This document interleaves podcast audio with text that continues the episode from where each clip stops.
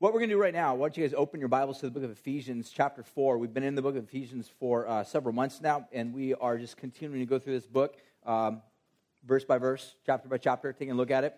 And uh, what I want to do first up is I'll pray, and then uh, we'll begin to.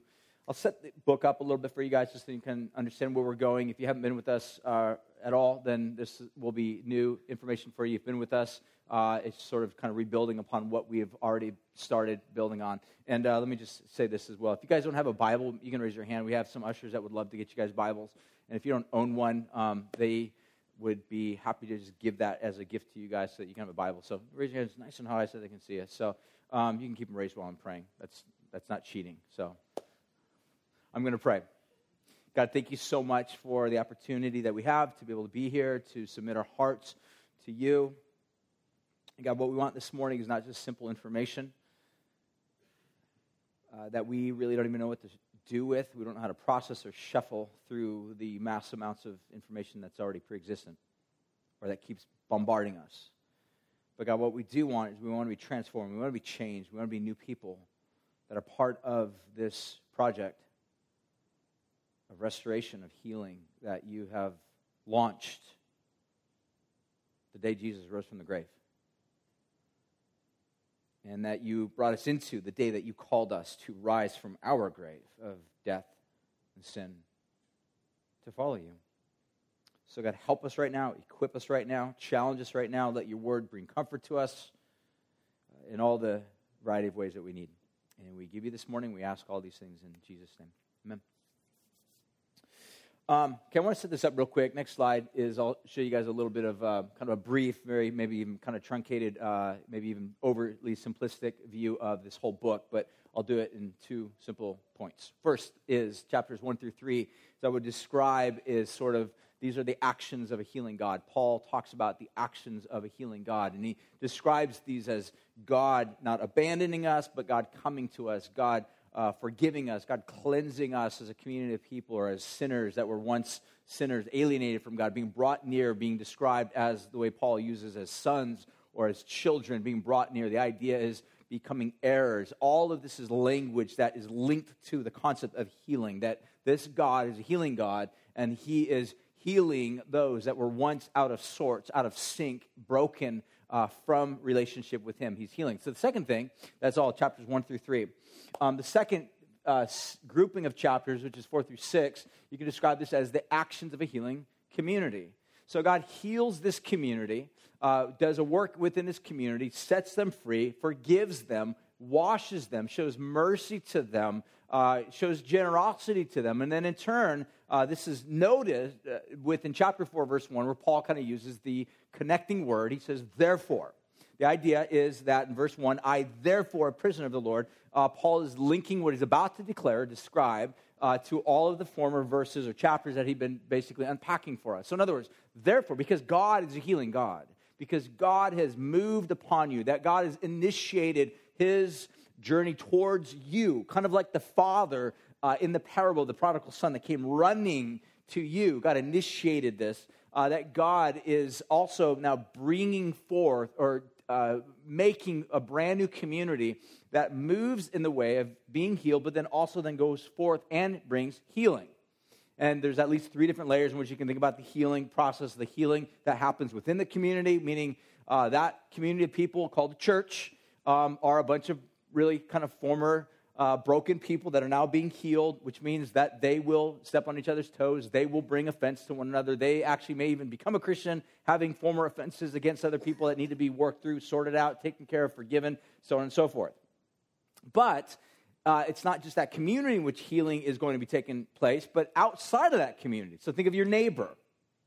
But it's not just your neighbor, meaning someone that you may work with at uh, the place of employment or your actual neighbor, meaning they reside right next door to you, um, but someone is within your zone, your sphere of influence, that's your neighbor. But it doesn't stop there either, because it extends to even another layer, which we don't like to talk about in church, and those are the layer of enemies. People that we hate, people that we do not like, people that we may have even prejudices against, people that may have wounded us, hurt us, divorced us, broke up with us, stole money from us, took our job, so on and so on and so on. This healing extends layer upon layer upon layer outward. So, this is what we see that God is in the process of doing. Chapters 1 through 3, actions of a healing God. Chapters 4 through 6, actions of a healing community. So, I'll say this the healing power of new creation come from God is at work through Jesus, the head, forming a new humanity, the church, the body. Again, these are metaphors to describe that Jesus is not a literal head, he is a metaphorical head upon a, uh, a, a, body, a, not a literal body. The church is not a literal body. You are not a heart. Um, some of you are not skin cells. Uh, we are a, a, metaphorical body, and the imagery is that Christ is the one who gives uh, directives, He's the one that gives information, He's the one that gives guidance. All life, all thought, all imagination, all healing initiates, originates from this thing called the head. Sends signals, sends information, downloads uh, directives to the remainder of the body. And if the body's whole, meaning there are no uh, fractures within the spinal column, and assuming that the nervous system is functioning properly, meaning the body is properly linked to the head, then health, wholeness, healing begin to go forth throughout the remainder of this body. That's the way it works in nature. That's what Paul is borrowing from this natural illustration and metaphor and saying this is the way the church functions. This is the way it not just functions, but flourishes. It's the way it becomes healthy and works and moves and brings health. So, forming a new humanity, the church body to be a community which brings healing to each other and to our broken world. And I already said, explain what that is. So, that's what I want to take a look at here this morning. I want to read the passages that we kind of left off on last week. We'll actually kind of uh, overlap with what we left off on last week, which was verse 7. We read that. We'll read from verse 7 to verse 10. Now, I realize this is only a handful of verses. It's kind of a short group of verses, three of them to be exact, I think. One, seven, eight, nine, ten, four something like that. I'm not very good with numbers. Uh, the point of the matter is, is that it's not that many passages. In fact, if you've been with us for any length of time, you know that we've been covering kind of larger passages of text, but this is kind of a smaller one. And the reason why I said this a couple weeks ago is because this is really dense information. And I think it demands us to kind of slow down a little bit, to think about it, to really ponder it, to consider it, consider it, and then to begin to move forward through it. So um, I'll read this. You guys can follow along. And here's what it says Verse 7 but grace was given to each one of us according to the measure of Christ's gift. Therefore, it says, He was ascended on high, He led a host of captives, He gave gifts to men. In saying He ascended, what does it mean but that He also descended into the lower parts of the earth? Verse 10. He says, And he who descended is the one who also ascended far above all the heavens, that he might fill all things. So, what is Paul talking about here? And perhaps even another question why would I even describe the church as a healing community? Paul doesn't necessarily describe the church as a healing community. Why would I choose uh, language to describe uh, this community in a way in which Paul doesn't necessarily come out? So, reason why, take a look at the next slide. I'll explain why I'm choosing to describe it as a healing community. So, think about it this way. Again, God moved upon this community of people that were once formerly broken, sinners alienated from God. We'll look at that more in just a second. Uh, and he healed them. He draw, drew them back to himself. And this process of drawing them back to himself by forgiving them, by giving them placement within relationship with himself, all of these are healing uh, actions and moves. And then Paul, then chapter 4, verse 1 says, Therefore, again, I'll just read it to you. Therefore, a prisoner of the Lord, I urge you to walk in a manner worthy of the calling to which you were called and, and have been called. So again, we looked at this a little bit uh, a couple weeks ago, but the idea of being called is not so much the concept of like God called you and denied you. This is the idea of vocation. That God called you and has given you, equipped you, called you to be a part of something. He's given you a vocation. And what Paul is saying, therefore, walk according to that vocation, that vocation which is consistent with healing, the healing God. That didn't alienate himself from you, that didn't marginalize you that didn't say that you have to keep the you know, eternal dunce hat on your head forever to stay in the corner, uh, completely, constantly, forever marginalized from me. But this is a God that says, Come near me. I'll wash you.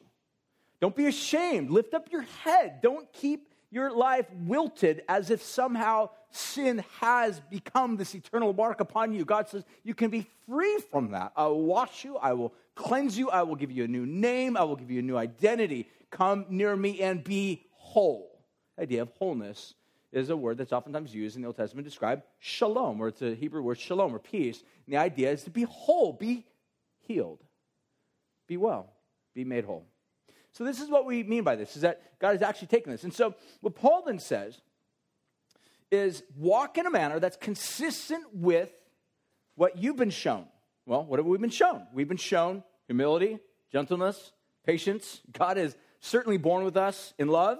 God has maintained unity. In other words, rather than shoving us into eternal divorce, God has says, I don't want to divorce you. I want to draw you near. This is the unifying God that says, Come near me, be with me.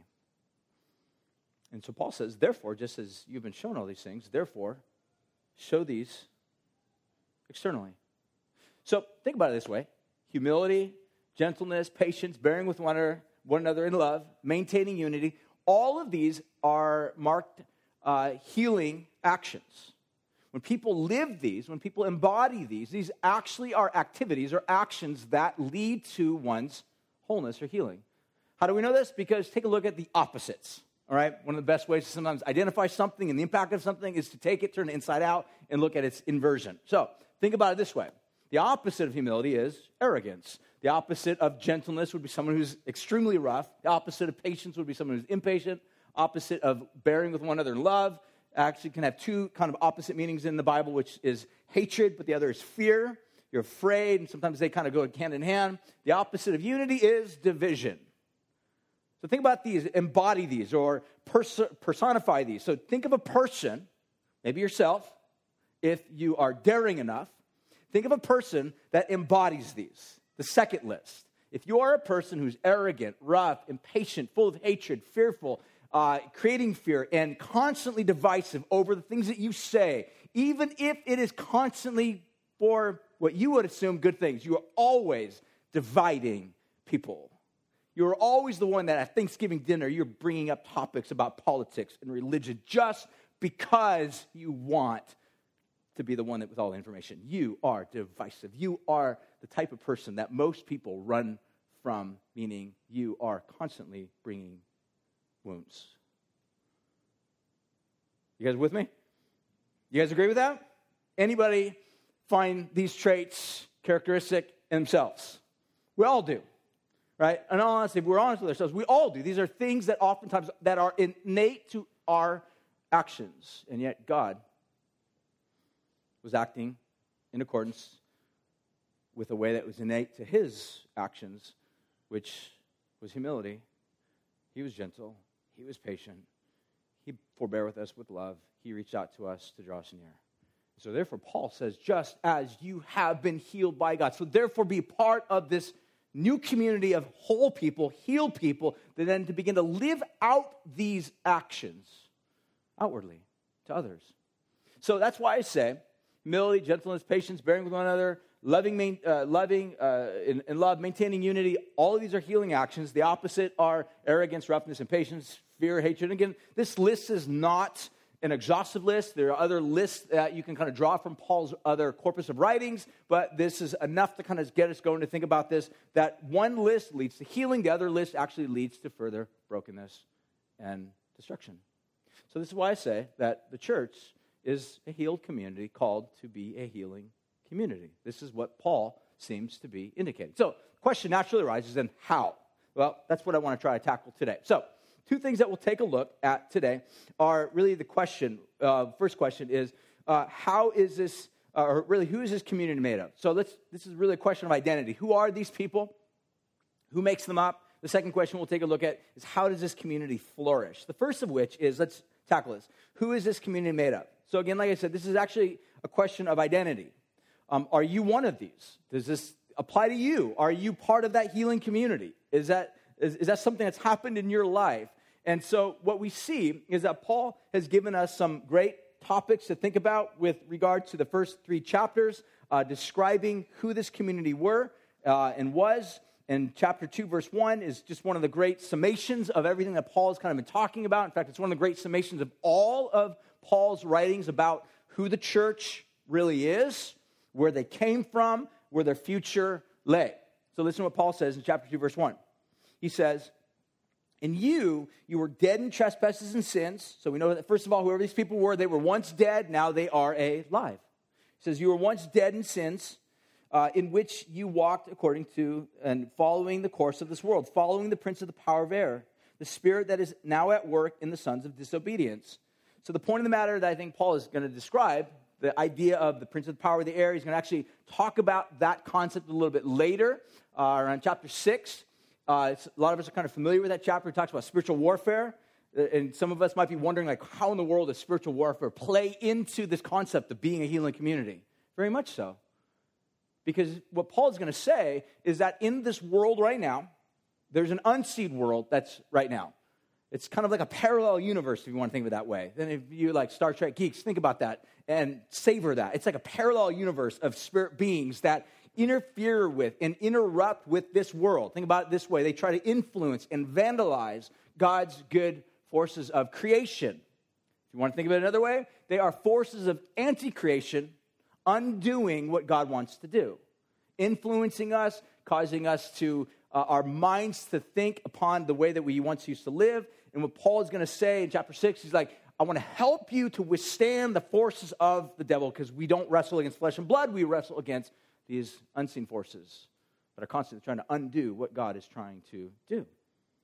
And so the point that he's going to make is that before you came to Christ, when you were dead in your trespasses and sins, we just lived in this perennial state of being influenced, guided, directed by not only the desires of our flesh, he's going to say, he says, uh, among whom you once lived according to the passions of your flesh, uh, carrying out the desires of your body and of your mind, you were by nature children of wrath. But he's going to say that you were also being constantly influenced by these forces, these unseen forces that are constantly trying to undo and undermine God's good forces of creation at work in this world. Paul says that was once you, swept up, stuck, caught, bound, a slave to these things. But Paul says, but, as he goes on, one of the greatest phrases in the entire Bible, verse 4 uh, says this, but God.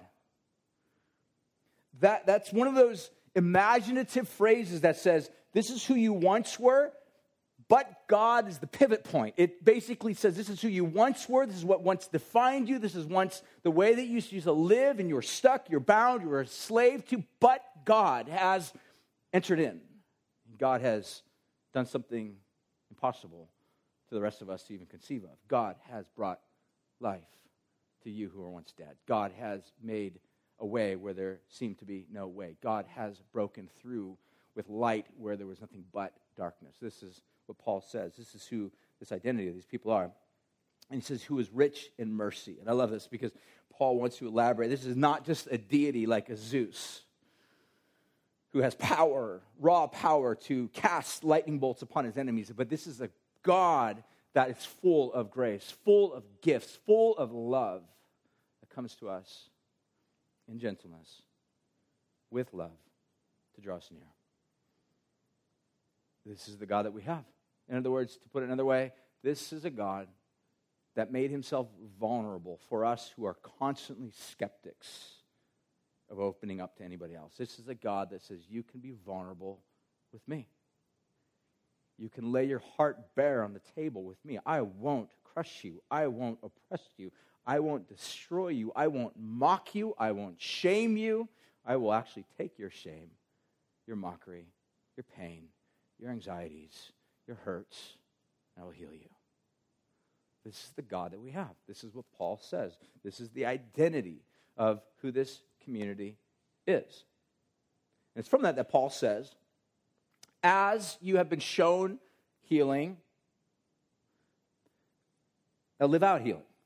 So, someone can surmise from that statement that, okay, now, so Christians are nice people. Is that, is that really what Christians are? They're nice people. The people are uh, that are living this life of being kind, of being nice, of helping other people. Uh, helping old ladies cross the street, uh, wanting to give food to homeless people. Uh, you see them, they always just have smiles on their faces and they're being kind to one another. Is that really what a Christian is? Just a nice person? Well, C.S. Lewis, actually, again, as oftentimes he does, has some great input on this. He actually wrote a little essay that was called Not Nice People, but New People. Um, and the idea that he was really trying to convey is that there are some people in this world, shockingly, that actually, by nature, are just extremely nice people. Have you ever met them?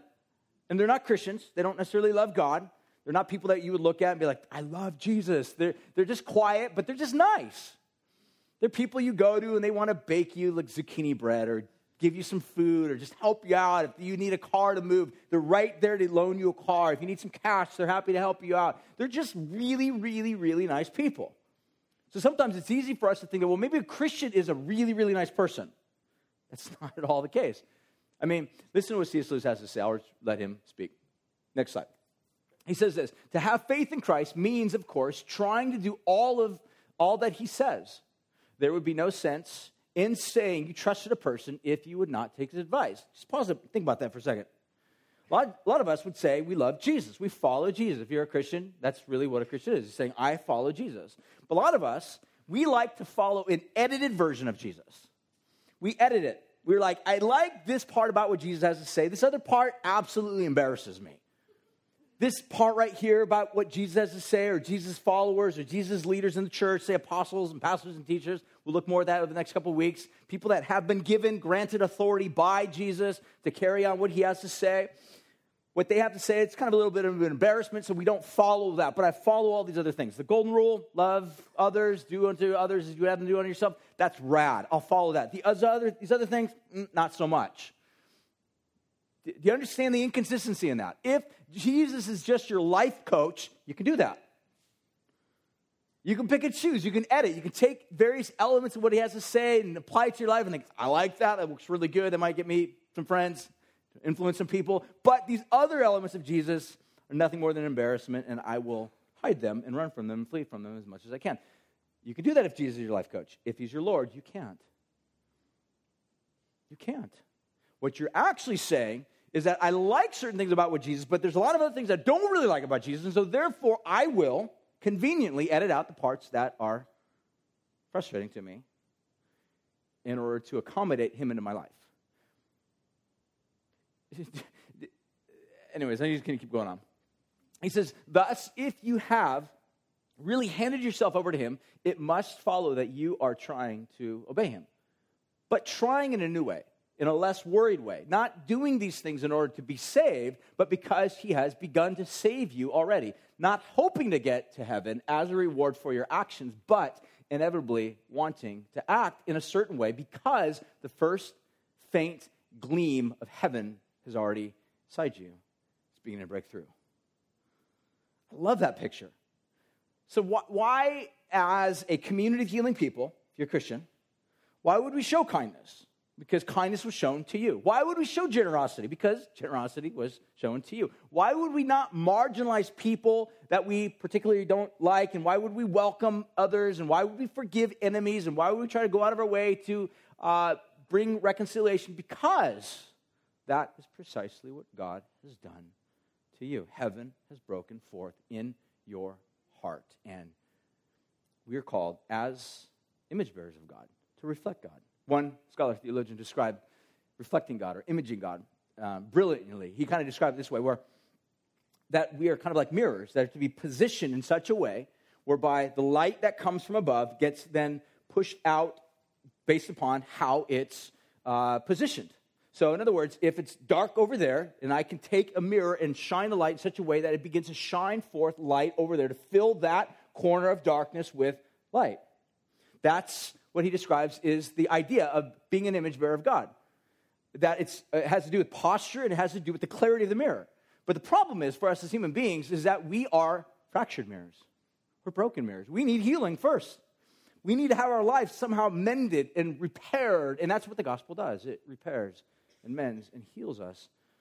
And the posturing comes through us submitting our will and our heart to God and saying, God, you showed grace, kindness, mercy, gentleness, to me, love to me, that I want to posture my life in such a way to where there's nothing but darkness over there.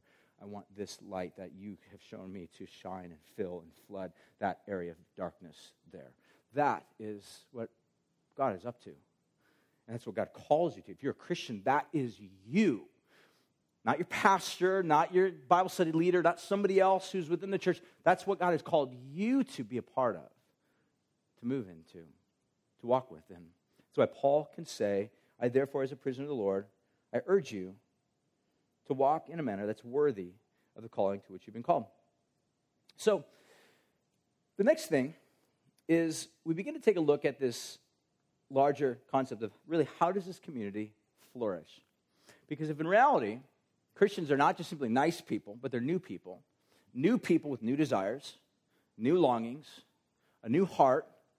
We operate in a new way, live according to a new uh, concept that governs all things. In other words, we don't uh, set out to live with our minds influenced by our fleshly desires or live with our minds influenced by demonic powers that are unseen. We live in a way in which we want our hearts and our minds to be renewed and influenced by the Spirit of God. And by doing that, posturing ourselves in such a way that that's how this world begins to be moved into a place where healing can then begin to happen as God's image bearers begin to reflect that. So the question then comes next is how does this community then flourish? How does this community then flourish? Well, the short answer is that through gifts. God gives gifts. In other words, we can't do this on our own, which basically means that you and I don't have the goods to do this because we're broken people. We are still kind of in our own little recovery modes of having been through a process of not only being broken, but then through the process of meeting Jesus. And I've been through that process of Jesus saying, Stretch out your withered arm. And we stretched out our withered arm, and it was made whole. We are all in those various, we would call that the drama of redemption taking place in each one of our individual lives, but then beginning to work within the collective body. But we don't have what it takes on our own to begin to continue to do this. So God gives us gifts, and these come in at least three specific ways. First of all, Jesus the greatest gift. God so loved the world, verse that we oftentimes quote verbatim and oftentimes becomes so cliche. We just meaning we just say it, we don't really feel the reality of it that God so loved the world that he gave his son. That the idea is that Jesus came to bring salvation. Jesus came to rescue, to save, to transform. We see this through his life, his death, his resurrection, then ultimately, we'll point out in just a moment, his ascension uh, into heaven. But the point of the matter is, is that Jesus is the gift, the greatest gift that we could have ever imagined. When we oftentimes think about gifts, we determine value of a gift and oftentimes attachment to a gift based upon the value of the gift, right? So if someone came to you and you know gave you uh, a gift to say hometown buffet and you like to eat healthy, you're like, thank you. Um, maybe I'll regift this, you know? And, and the point of the matter is it's valueless to you. It means nothing to you. It doesn't even, might have been 50 bucks. You're like, ribeye steak with nasty mashed potatoes. And um, this, is, this does not sound appealing to me, so I'll just regift conveniently. But the point of the matter is there's no value innately within that because to you, that's just a worthless gift. But if someone came to you and gave you, you know, a gift card that was at a restaurant you really liked and food that you really liked, or for uh, you know, a, a, clothing store that you really liked the particular clothing, you're going to be really stoked and you're going to treasure that and value that and keep it close to you. You don't want to get lost. It's not one of those cards, you know, they want to stick in the middle of your, you know, dashboard, let it kind of fall behind somewhere, fall out of the car and get lost because you value that. And in the same way, Christ, a lot of times, many of us wrestle with really treasuring him is because we have not paused to really understood the value of who Jesus is. We might say it. We might pay homage through our lips. We might even sing songs uh, periodically. We may even be momentarily moved to even read the scripture too. But the point of the matter is, is do we, the question really kind of has to be asked, how much value do we attribute to Jesus is dependent upon how much do we really treasure him? How much do we see of what he has done for us? And do I see that? Do I know that? Do I recognize that? And I've been moved by that. So, first of all, we see Jesus is a great gift. Second thing is the indwelling of the Holy Spirit. Jesus said to his disciples, I'm going to go. When I go, I'm going to give you the Holy Spirit. The Holy Spirit will then indwell within you. Think of it as like a living temple. Every temple had some form of a spirit in the ancient world, or some form of a god or a goddess or a statue that kind of depicted some form of presence of this deity. Jesus says, you know, this is not about a temple where you're not going to go worship. There's no holy, sacred spot that you're going to go to at some point or some position on planet Earth. All of you will be holy because my presence will be given to you inside you. You will be holy because my presence will dwell within you. Again, another gift is described as the gift of the Holy Spirit. Finally, uh, there's a variety of gifts that the Holy Spirit gives.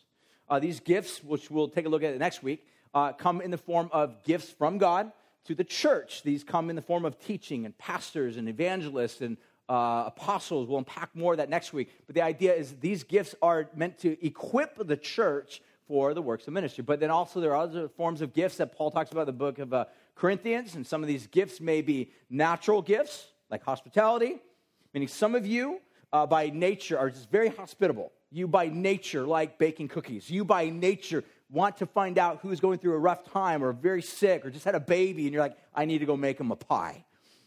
By the way, I like pie. It's my birthday tomorrow. So if anybody wants to make me a pie, that is a shameless plug right there. But the point of the matter is, is that some of you like thrive on that. You love to give good gifts to people. Well, harnessed by the Holy Spirit, meaning you ask God, God, how can I use this gift for your pleasure, for your glory, for the building up of the saints, for blessing other people? That now becomes a gift of the Holy Spirit to bring blessing, to bring edifying, to bring building up to all sorts of other people. That I mentioned, I am very built up when I get pie. But the point of the matter is, these are a variety of gifts. And again, the question has to be asked is do you know what yours are? Do you know where you thrive? Some of them are supernatural prophecy, healing. Again, by nature, they're supernatural, meaning you don't possess them. You don't just whip it out and be like, I got the gift of healing and heal someone. No, it's like the Lord moves, and sometimes the Lord may lead you, move you to pray for someone. And in praying for someone, God may end up healing someone. It may be doing something miraculous or healing in those particular ways. Uh, we believe in that type of stuff. We believe. It might sound kind of weird or strange, but we believe that God works in those specific ways. These are gifts that God distributes and God gives. So, how does God cause this community to flourish?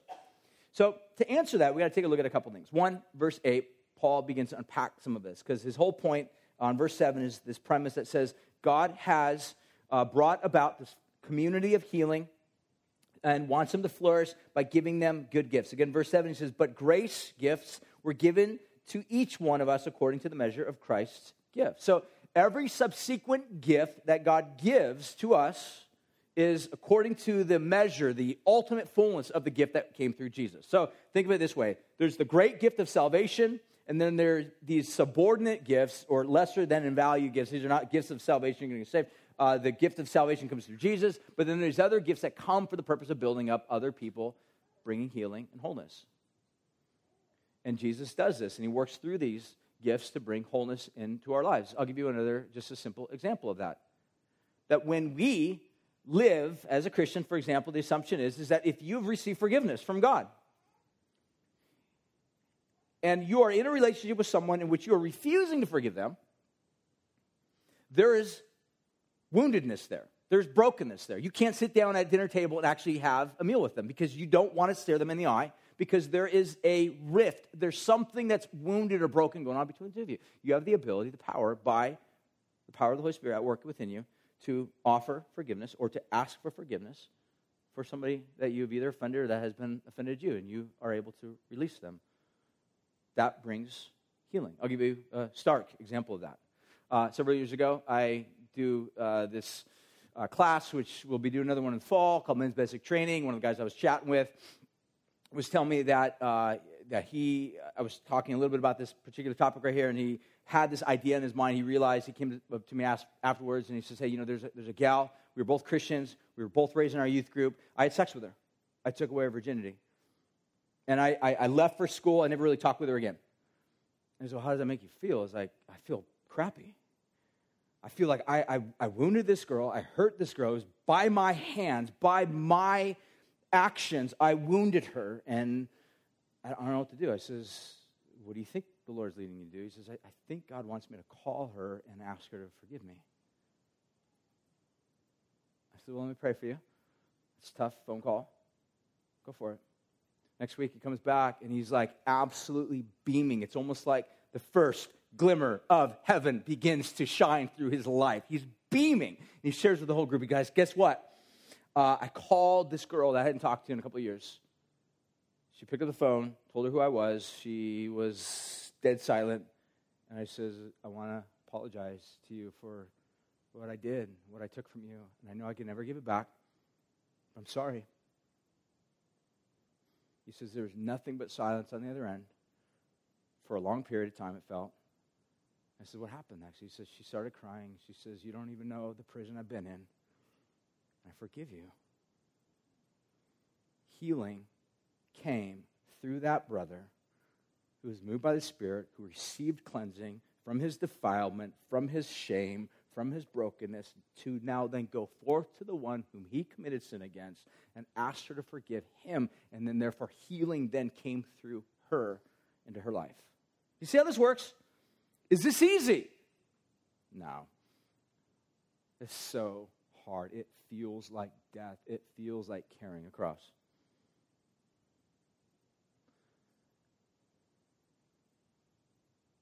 But this is, if we're going to we're gonna be real with this gospel message, this is what this is calling us to.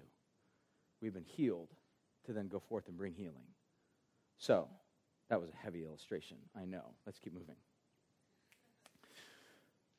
Paul then goes on, he begins to talk about in verse 8. Sorry. He says, When he ascended on high, he led hosts of captives and he gave gifts to men. So again, Paul is talking about God wants a flourishing community, a community that brings forth healing. How does he do this? We need gifts. Where do these gifts come from? Paul borrows a verse from the Old Testament, uh, Psalm, and uh, Psalm 68, verse 18, and he says, uh, when he ascended on high, he led a host of captives and he gave gifts to all men. So Paul actually borrows this verse. In fact, he changes it just a tad bit, which I don't really have a whole lot of time to go into. But the point that Paul is going to make is that Jesus is what he's describing here, is he has come as ascending Lord, risen Lord, but then giving gifts.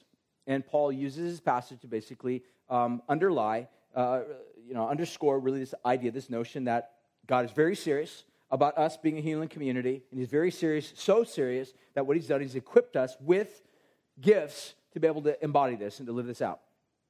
So, this is the particular passage in a lot of ways um, is been dissected in a lot of different ways throughout the history of the church and i'll give you like the, the, two major ways in which it could be understood so perhaps the first way is paul is bringing about an allusion to a king the king, obviously, the, that would have been within everybody's mind because this is in Ephesus. This is a church that, or a region that would have been very familiar with the power of Caesar, the power of Rome. There's a major uh, outpost there in Ephesus. It was a major region or major zone that was annexed into Rome.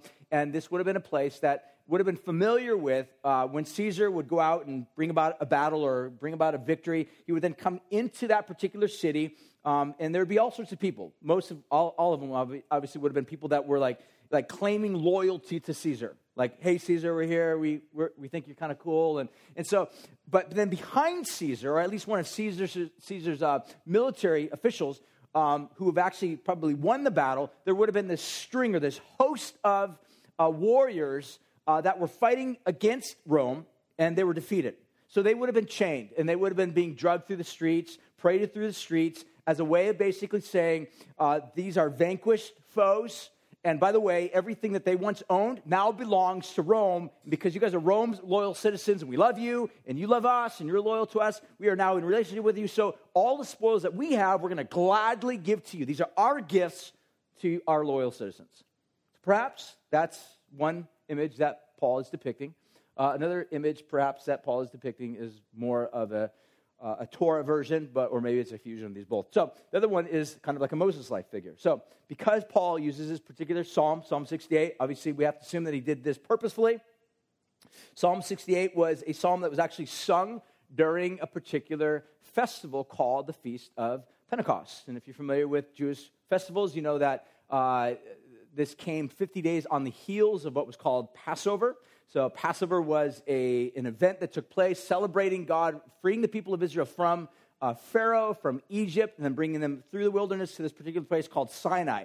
at Sinai. This is kind of where the language, a lot of scholars have kind of identified that maybe this is what Paul is actually doing. He's merging together this thing because the way that Paul describes what Jesus does is that is very similar to uh, the Exodus language within the Exodus narrative. So Moses ascended Mount Sinai and then descended Mount Sinai with the Ten Commandments.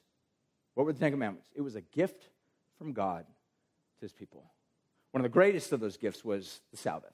And I've unpacked this before, but when the children of Israel lived in Egypt, they were under the law, if you would, of Pharaoh. And Pharaoh's law was pretty simple make bricks.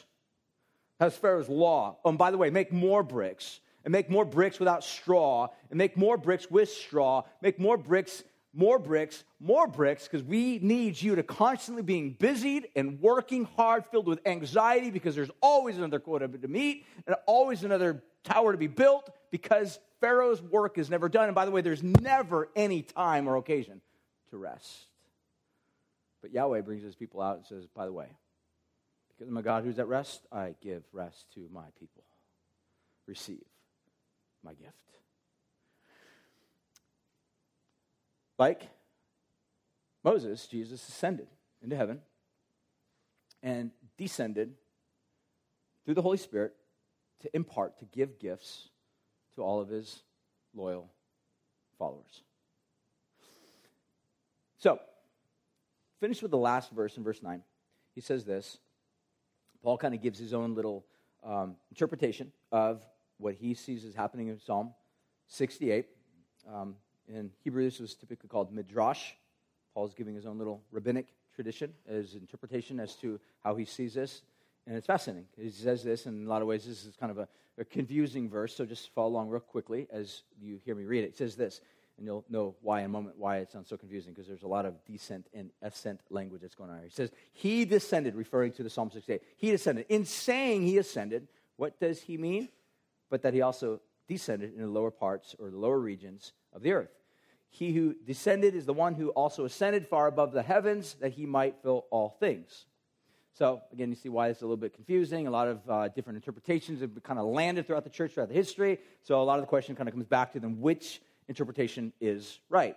Well, I'll give you the menu of the three most prominent ones. First one is that the ascension, or I should say descension, going down, ascension is going up. The descension is one of going into the grave, which would be indicative of the fact that Jesus is on earth, and then he goes into the grave. So the descension is down into the grave. The second of which is hell and Hades. This was actually a common concept or belief in some early church documents that it was believed that Jesus actually descended into hell. And oftentimes they would tie this into a passage in the book of uh, uh, Peter, where Peter talks something similar to this. Um, and then uh, the other third one, which I think is probably more accurate, probably tying in Psalm 139, uh, has to do perhaps with the idea of birth and earth, meaning that Jesus, as God, is in heaven in this other zone. Sometimes we think of heaven as being, you know, 50 billion light years out there, but uh, if you were here a couple weeks ago, or maybe it was last week, I can't remember, I'm losing track of time. But we saw a video, and it kind of depicted this concept that heaven is not simply way, way, way out there. Heaven perhaps is kind of like, here's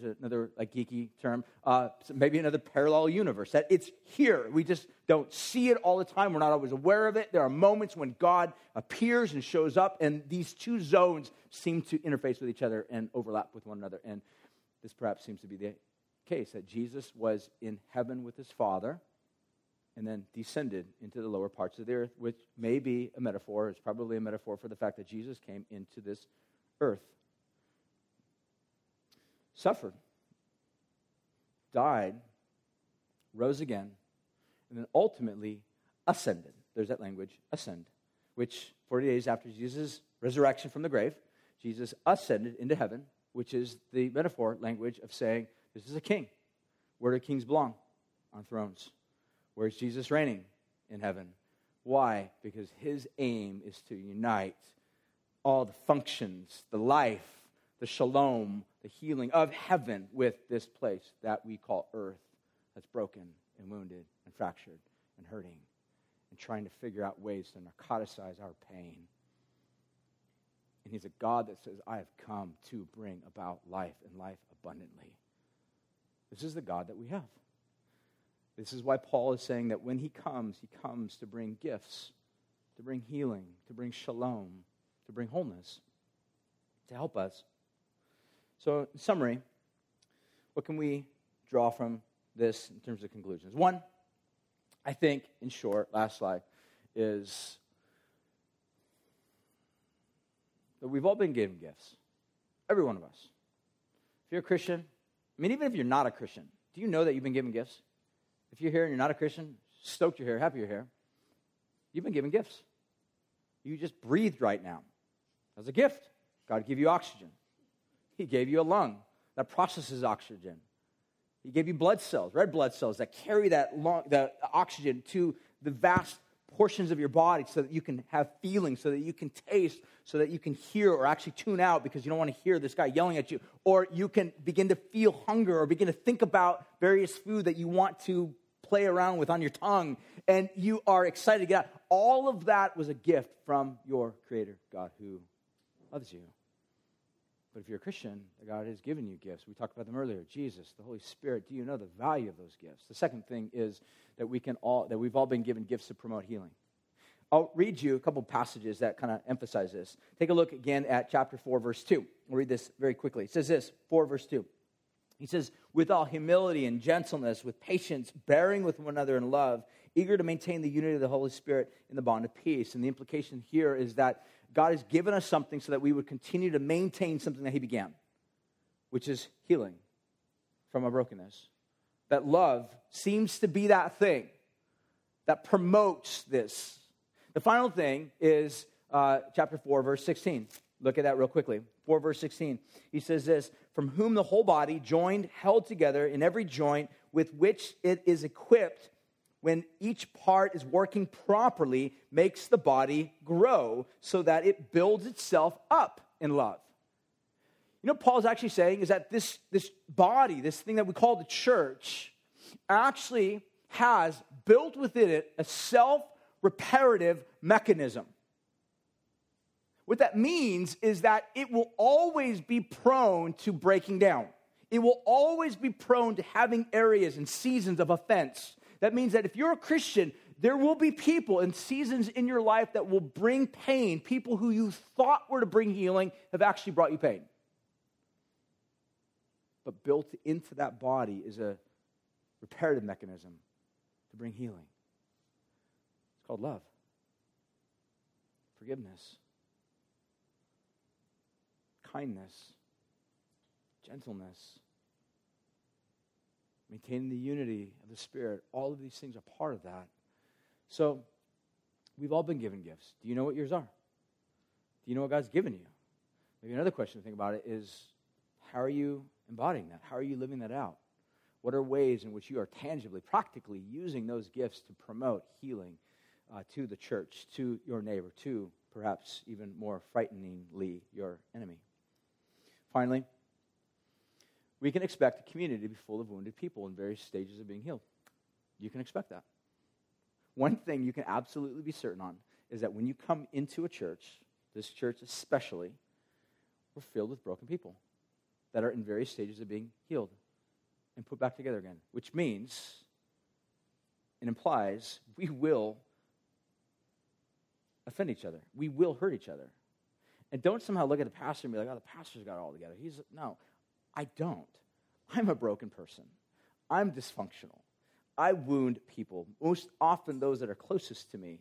It's a perennial reality for me constantly having to deal with my own clumsiness, my own sinfulness, my own hardened heart.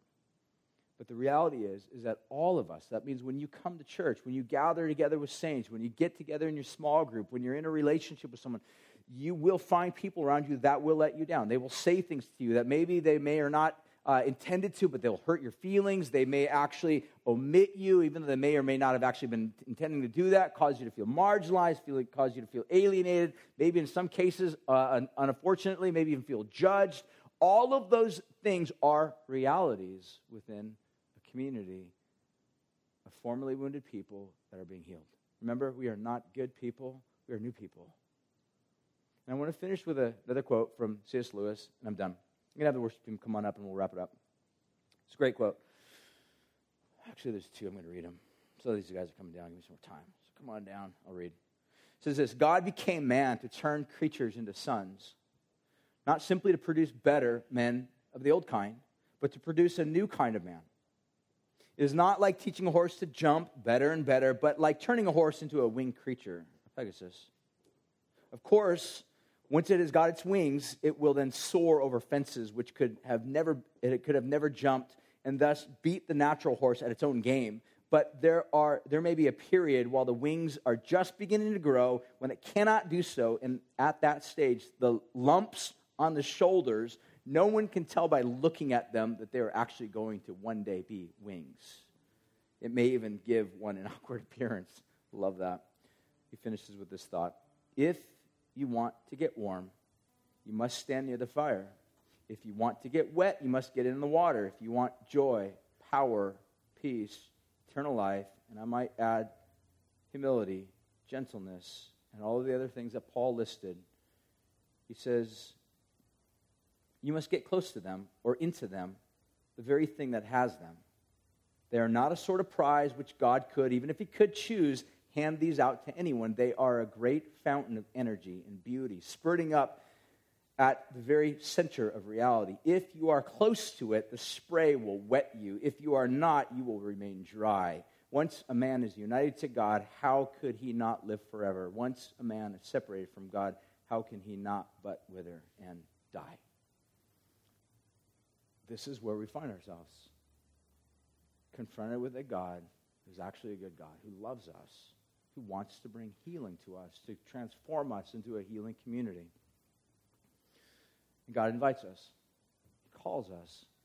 And that call comes in the form of saying, I'll come. The call comes in the form of Jesus saying, Stretch out your withered hand, pick up your bed and walk, open your eyes. And in that instant, someone could say, I can't stretch up my hand. I can't pick up my bed. I'm crippled. I can't open my eyes. Even if I did, I'm blind. It's in that moment we find that God says, I will be your gift that brings life to you, and I will give you everything you need to flourish. That's where we're at. Do we trust this God? Do we treasure Christ? I want to invite you into that. We're going to sing. Partake of communion. Communion is a way of reminding ourselves of the fact that we've been invited to the table. Sinners, broken people, once those come on this trajectory of brokenness, ultimately to a place, like C.S. Lewis says, of being separated, getting, in a sense, path of brokenness. Jesus describes it as a place of hell, torment, destruction, brokenness. Set free, healed. So it's a way of reminding ourselves that we've been invited to the table, even though we are broken, and yet to invite to be invited to be made whole. That same invitation comes out to you. And at the same time, at that table, we begin to realize we are sitting amongst others who are broken, some of which you may or may not have been in odds with. And yet, at that table, you are invited to extend the same kindness, grace, forgiveness, love, acceptance, in which was shown to you to those whom you may or may not have been at odds with. That's what Paul means by partake of the table in a worthy fashion. Meaning, make sure that your life, your mind, your heart are lined up with this God who has realigned your life with Him. We'll sing. We'll have some people up in the front that would love to pray with you. So, whatever circumstances you may or may not be going through in your life right now, I want to invite you to just go get prayer. Maybe you got issues that are just going on in your heart that are just keeping your life broken. God wants to meet you through people. So, I'm going to pray. We'll sing. Why don't we all stand? And um, there's some rugs in the front. If you guys just want to get on your face before God, I just want to invite you to sing to this great God. God, thank you that we have this opportunity of just letting hearts rise with praise and honor to you. You're a good God that rescues and saves people that are broken so that we can be a healing community.